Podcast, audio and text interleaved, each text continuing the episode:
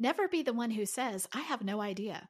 Unlock the full picture and get unlimited access to unique data and respected business journalism that advances your understanding and business.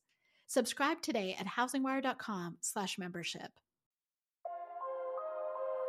Welcome, everyone. My guest today is Managing Editor James Kleimann to talk about the latest in the buyer-broker commission lawsuits, including what the RE/MAX settlement could mean for agents. James, welcome back to the podcast. Hey, thanks for having me, Sarah. Always great to have you on. And today we're going to cover some of the more litigious things going on in our industry, which, you know, there are always a lot. I think really to tie a bow on the broker commission lawsuits, let's talk about RE/MAX and what happened this week. Yeah, massive, absolutely massive. So I think most of you probably remember that Anywhere Real Estate, formerly known as Realogy, big brokerage conglomerate headquartered in my home state of New Jersey, they settled the two of the three major real estate kind of buyer broker side commission cases, and damages for the three of the current cases up there for the industry could be worth of $45 billion. So very, very significant, very scary if you're in the industry. And the first domino to fall was Anywhere. And it really came down, I think, mostly to the fact that Anywhere had already decided, they've already spoken out publicly against what's called the NAR participation rule, which effectively, I'm really dumbing it down here. It's a little bit more complex than this, but basically says if you want to be, getting your listings on the MLS, then you need to be offering buyer broker comp, right? So Anywhere decides, we're just going to settle this. We are going to make changes, undisclosed changes to kind of how we structure the commissions between agents, and we're going to settle for about $85 million. And they've got like $3 billion in debt. And the attorneys for the plaintiffs in two of the class action lawsuits basically said, this is the most amount of money we could have possibly extracted from a real estate company that is, I think by most measures, struggling as a publicly traded entity. And a week later, we hear that RE/MAX is also prepared to settle the case. And we see in court records a day later that it is in fact the case. And they settled for about $55 million. Similarly, although we know that they're going to be making significant changes to the way they have structured commissions, whether they need to put, any amount on the buyer broker side when there is a transaction, we don't know exactly what that looks like. We don't know if it means that their agents are no longer going to be adhering to various rules of the NAR. But we do know that they're going to be paying quite a bit of money, $55 million for a company that is much smaller than Anywhere.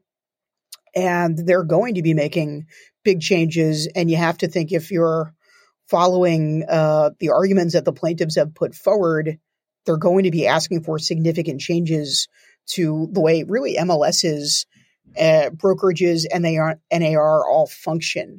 And so there are a couple other brokerages that are named to these suits that have not publicly stated whether there is a settlement agreement, but I think there's a good probability that at least one of the two remaining companies does decide, you know what, our competitors got out of this for under $100 million. And even if they believe they have a great case and that they'd prevail when it does go to trial, in one case in a month, do we want to be staring down like $1 billion in potential liability? Like, we don't have that kind of money. None of these companies have that kind of money. And you see all the time in corporate America, companies settle cases, even if they don't believe that they're at fault. I mean, whether they do and whether they say they do is another matter altogether, right? But it's just the kind of the cost of doing business. And if you want to stay and maintain, some of the existing arrangements and services that you have, but are okay compromising on maybe ditching a couple others, to which we can only speculate. For example, the NAR Code of Ethics. We've heard that maybe that's one of those rules that is at stake here. Another that your members, your agents have to be a member of the NAR to post listings and to provide comp for their buyer broker. Again, we don't know specifically what's in these agreements, but I mean, that could be at stake, and that could be absolutely massive in terms of how the industry, you know, basically gets listings up and how they transact between one another. So this is my question. You know, if you're an agent on the ground, what do you, when you see these things, you're like, what does that mean to me? How, you know, what's the time frame here? They've made these undisclosed changes. Is there, you know, do we know what that looks like? Is that by the end of the year? And then, like, bottom line, what does that mean for me if I was a real estate agent? So let's start by acknowledging there are going to be major changes. You have a lawsuit as massive as the three that we have right now, and just the specter of the industry potentially losing billions in damages, you know, and again, these are only the named parties. So we're not talking about the EXPs and all the flat fee brokerages and Compass, none of whom were named to any of these suits, but, you know, could very well be named in the next one. So it doesn't mean that if the plaintiffs have extracted major settlement agreements from, you know, the parties that have already been named, that they're done. They're going for the top brokerages from the era with which the claims arise, which is really about a decade ago. And so that's the first thing I think is important to note here, that the industry as a whole faces a lot more liability than is even, you know, specific to these lawsuits.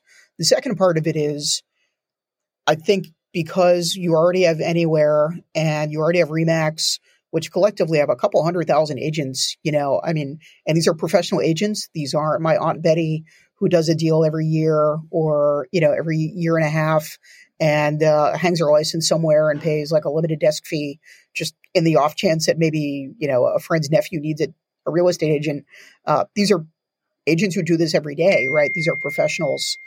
If you do have, you know, agreements already in place between the plaintiffs and two big brokerages saying, again, as a hypothetical, you no longer need to be a member of the NAR to put listings up on the MLS, but you do have to, you know, have a different number for the buyer broker. Maybe it doesn't have to be anything. You know, you're going to change probably some element of how you do business.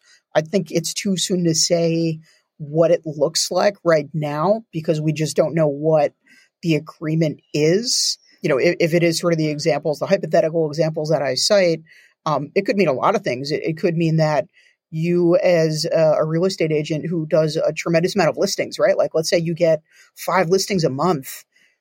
In almost every case prior, you were probably negotiating with a buy-side agent and just entirely going through them. In some of these scenarios, you may not be negotiating with a buy-side agent. You may be quasi, and I hesitate to use, you know, this sort of verbiage, but the buyer may not have a buy-side agent in that next deal and might approach you and say, hey, like, you know, as the sell-side agent, it's your show and you can get, instead of your 3%, you can get 4%. And that's better for you. But it's probably going to make things a lot more complicated if you're negotiating directly with a buyer who doesn't have representation. And, you know, it's I think the industry fears this idea that you have people representing themselves in the biggest transaction of their lives and don't really know what they're doing. You know, like, I do this every day as a reporter, as an editor, and I got an agent on the buy side when I bought my house, partly because, you know, I figured, like, I'm not really paying for it. I mean, I am, right, in the sense that you're paying for the house and you're basically paying for the seller to find someone to sell the house to, you know, via kind of a third party. But I don't know that I would be comfortable as someone who's much more versed, much better versed in this than the average consumer, if I would want to do this entirely on my own. I mean, maybe I would. Maybe I would just hire a real estate attorney who goes through the finer points of a contract. But that's a major question, right? That still is yet to be answered. And we don't really know what that's going to look like. We do know that it's going to very much tip in the favor of sell side agents. and because they hold all the cards, you know, we know that there are going to be some percentage of buyers who say, I'm going to have to also pay for my own agent in addition to the down payment, in addition to potentially elevated mortgage rates. And, you know, people forget about the closing costs, which are thousands more and can be much more depending on where you are, and like HOAs. And, you know, there are all kinds of crazy fees that sometimes pop up when you go, wait a second, like, I thought I was buying a $400,000 house. Like, sure looks like I'm buying a $480,000 house. Like, what is this? Are they going to want to take on also negotiating the comp of their buy-side agent and, you know, figuring out how to do this when it's already really a difficult time for affordability? Some will, some won't. But it's a major question. And in terms of the larger timeline, I think no matter what happens here, let's say the plaintiffs lose, they're going to be finding other plaintiffs and other brokerages on similar claims, because these lawyers they're running a business. Like, this is a cottage industry within law even. You know, they're finding people who have a legal grievance, and the courts have already said, we believe that there is certainly enough here to pursue a major class action case. And we're only talking about a couple jurisdictions and a couple MLSs. You know, like, we're not talking about even California. We're not talking about Florida or Texas or, you know, the biggest states in the country. We're talking about like the Midwest. And, you know, these are cases emanating out of Illinois and Missouri, right? So there are way more opportunities for class action lawyers to find a couple clients who say, oh, you know what? Yeah, maybe I shouldn't have subsidized the buyer and you know, his or her services. On the other side, let's say the NAR and the brokerages lose. Do you think there is even like a snowball's chance in, can I say hell, that they're going to say, oh yeah, like, okay, you got us, like, good game, guys. We're just going to pony up, you know, the billions of dollars that we're potentially on the hook for. Like, the NAR is going to fight this tooth and nail. They're going to exhaust every legal avenue they have. Their lobbying arm is going to be, you know, operating like we've never seen before, because this represents an existential threat to their structure, to the way they enforce the rules that create members. They are going to do everything in their power to prevent these kinds of actions from actually taking place. Most people I've spoken to in the industry who cover this sort of thing think we probably won't see a final resolution to these issues, regardless of what it ends up, you know, being, for about 5 years. So let's say the Sitzer-Burnett case goes to trial in October. It's a pretty quick trial. They're done in April. We're going to be looking at like probably 2028, 2029 before it winds through appeals and, you know, who knows where it goes, maybe the Supreme Court. This is just going to kind of, you know, go on like this for a while. If you're an agent, I mean, you probably want to prepare for the possibility that there are going to be changes, right? Like, maybe this is a time to start thinking about, is there a way to do like dual representation in a way? Like, that's tricky, right? How you know, it's Solomon and the baby, right? I don't know how you do it. But it's certainly something that, you know, we do see from time to time. Agents are involved in like almost 90% of transactions, but there are still a lot of transactions that don't have agents, you know, representing both sides of the deal. So it does happen, you know, especially with home builders, right? You know, they have their own in-house staff. And if you're a buyer, very often you don't have an agent because, well, the home builder's not going to pay for them. So, you know, it could just be a lot more like that. It's so interesting because at the heart of this, right, supposedly is the consumer and making sure that the people who are buying the house are not getting, you know, are getting a fair deal. But there's so many intricacies here where it is not clear that this is in the end or in the meantime going to be better for the consumer, right?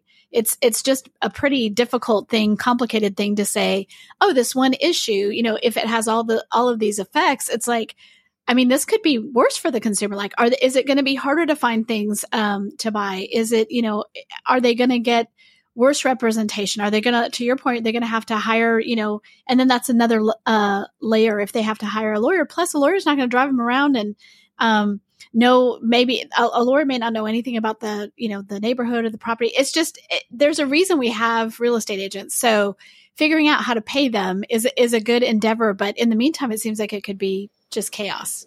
Yeah, I think it's very easy to make the argument that the system that exists and has been in existence for more than a century makes sense, because really when you kind of break it down to its most finite part, what you as the seller are paying for, this is what a lot of the agents who think this is the best system argue, is you are paying for your agent to find a third-party rep, right? Another buyer agent that can negotiate this deal, because that gives your client the best chance of finding professionally well-sourced, credible, ethical, you know, partners on a deal.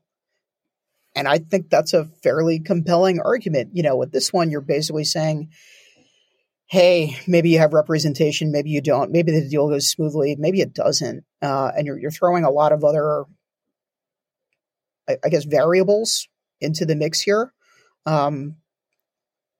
You could also argue that sellers have been, you know, basically propping up the industry's interests and not necessarily the consumer's interest, because you're effectively saying with this participation rule, you're necessitating there being two agents who are getting a cut of the sale. And maybe that's not necessary in every case, right? Like maybe the buyer doesn't need that kind of representation because they are a savvy investor or buyer, or, you know, and look, like a lot of savvy buyers can negotiate on their own and already do this. Like they already, you know, what we're talking about is not like a nuclear winter scenario across the board, but for the average consumer, I think they'd probably be best served with the real estate agent. And the question is, like, can the economics work in a way in which they do figure out how to compensate them without having to also spend, you know, $10,000 extra or whatever it ends up being? Maybe that can get rolled into the cost of the mortgage, right? But that's going to need some sort of federal reckoning, of course. And, you know, as we know, the FHFA and other entities don't exactly move at a, you know, warp speed when handling kind of, you know, very, very thorny questions like that. Or maybe it becomes like there are boutique, very niche representation services that handle kind of the major sticking points of, you know, what a buyer rep should do. I mean, just on the sell side, if you don't want a sell side agent to be doing the full marketing and, you know, outreach and getting professional photos and a floor plan and all that, you can, there's a guy in Florida who is one of the top agents in America. And all he literally does is takes your listing and puts it on the MLS, and you pay him like $400. And you can write the description, you can take your own photos, you take the calls from the buy-side agents or maybe an investor, right? Maybe there's no real estate agent whatsoever at any stage, you know, that actually is handling the element of the sale beyond access to the MLS. That is not a far-fetched scenario. Maybe everybody's saving 40, 50, 60 grand. Maybe, you know, the sale price can be lower and the seller still gets more in the end because they're not paying for the services that they don't feel they need. We're still looking at a marketplace probably for the next couple of years where there is much more demand than there is supply. So again, like these are so complicated. It's so much about the individual situation, you know, and you know you can come up with all kinds of arguments, but at the end of the day, I don't think we're going to really see a whole lot of changes outside of what individual brokerages decide their agents can and cannot, or can and don't have to do, I should say, you know, with kind of these lawsuits hanging over their heads. You know, we did a data digest last week, I believe, looking at the NAR's lobbying efforts over the years and kind of like what they bring to the table. And, you know, one of the things that was so striking there is what a giant organization it is and how much lobbying power they have. So it's interesting to see them in the middle of this when you would think that, you know, they would not land here. What are your thoughts on that? yeah, they're easily the biggest organization in the country by both membership.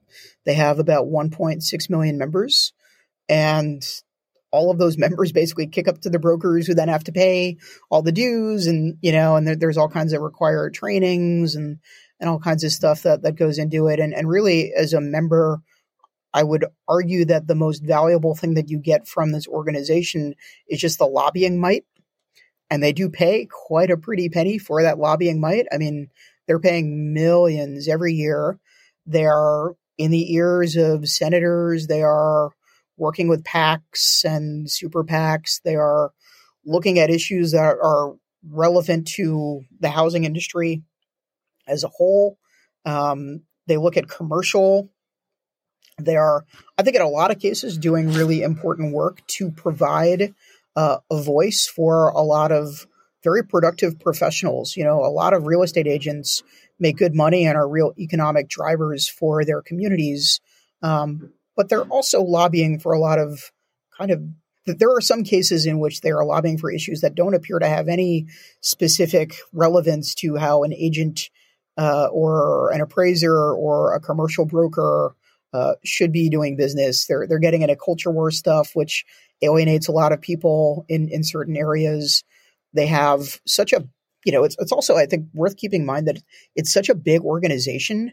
If you had 1.6 million of anything, you're going to have a lot of disputes. You're going to have a lot of weird bureaucracy that, you know, there's a lot of real politic that goes into the NAR. They have these like sprawling executive committees that have like 75 people, or They have so many little fiefdoms within them that are really just because somebody showed up one day and decided like, okay, this is mine. And nobody took it from them because it's like, who cares? Like, you know, it's a membership. It's basically a voluntary position, but some climb the ladder and they stay with the organization for many years. They can get paid a pretty solid amount of money for becoming part of the apparatus. And you know, there's a lot of good that is done at the organization, but you also have a lot of problems that are never really solved, because it's hard to solve problems at any organization that has 1.6 million members. And this is not to let them off the hook. A lot of the allegations related to sexual harassment and sort of a culture of fear are unacceptable for any organization of any size. But it's easy to see how problems start to emerge and how people start to protect themselves and others and where they got, just because it's really hard to squash those bugs. It is. And, you know, I feel like when you think about all of the attention that has rightly been paid to fair housing and to making sure that, you know, if you think about bias in the system or redlining or all these things, taking professional real estate agents out of the equation seems like a big risk that could lead to a lot of really terrible unintended consequences when we're talking about something that's already has a history of being very difficult and being unfair. And so it's like, okay, taking more, you know, licensed people out of the equation, or, you know, I mean, the fact that one of the things about being a member of NAR is like you have all this continuing education you have to do, which I would argue might be a really good thing, right? I mean, things change all the time. And so on the mortgage side, we see how regulated it is. On the real estate side, it's a little bit different. They do have a lot of rules, but like you know, this is a construct that helps, you know, run the whole machine. So again, going to be very interesting to see how this shakes out.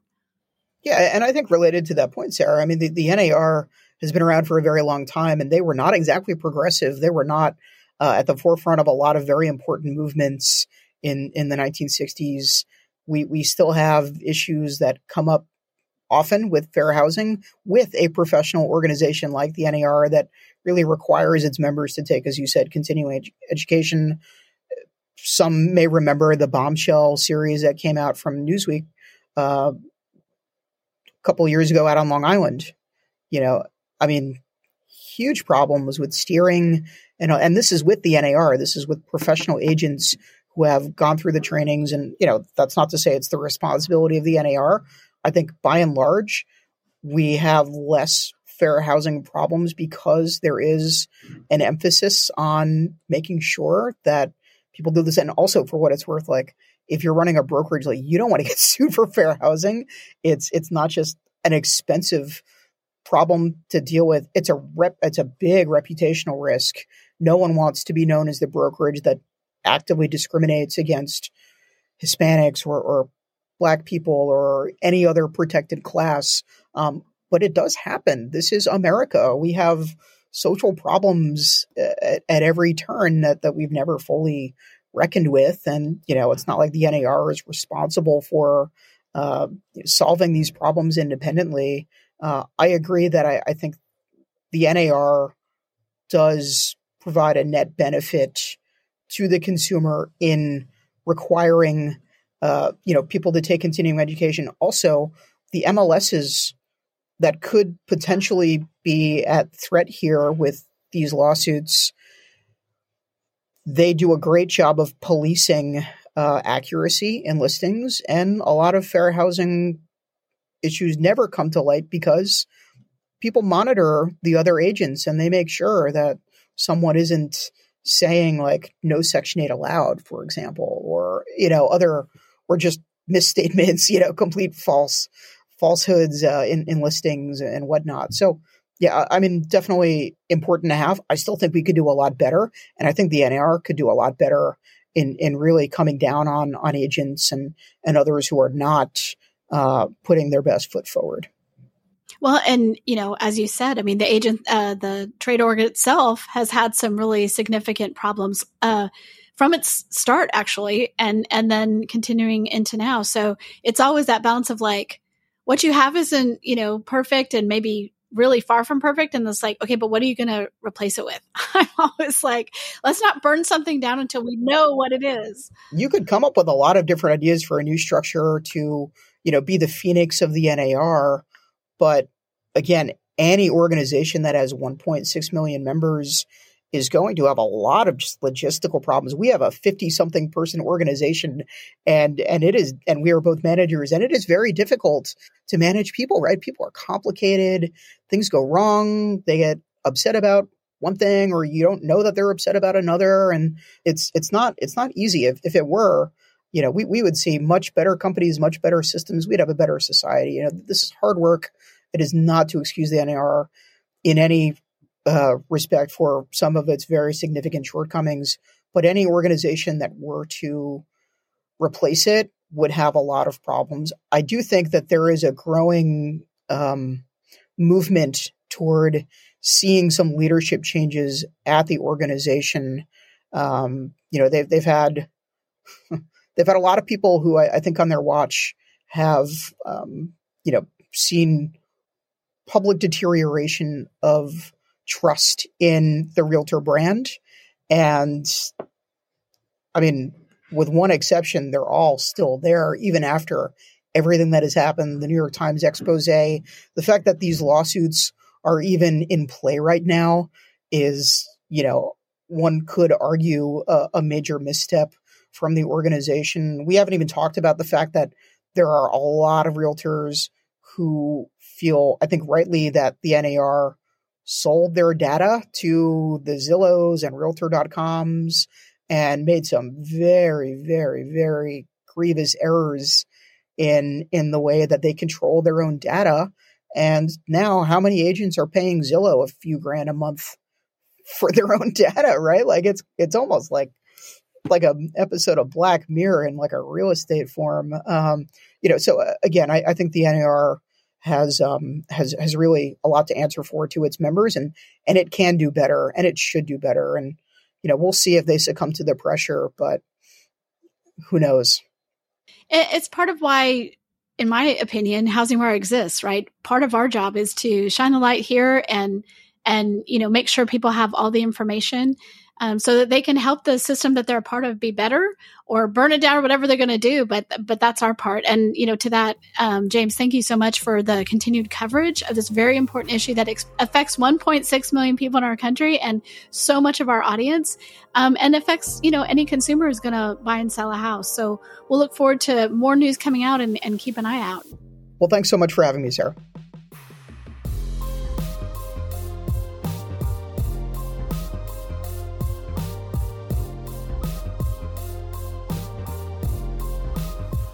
Thanks for listening to Housing Wire Daily. If you haven't already, we'd love for you to take a minute to rate the show or leave a comment. We'll see you back here on Monday for more news and insight.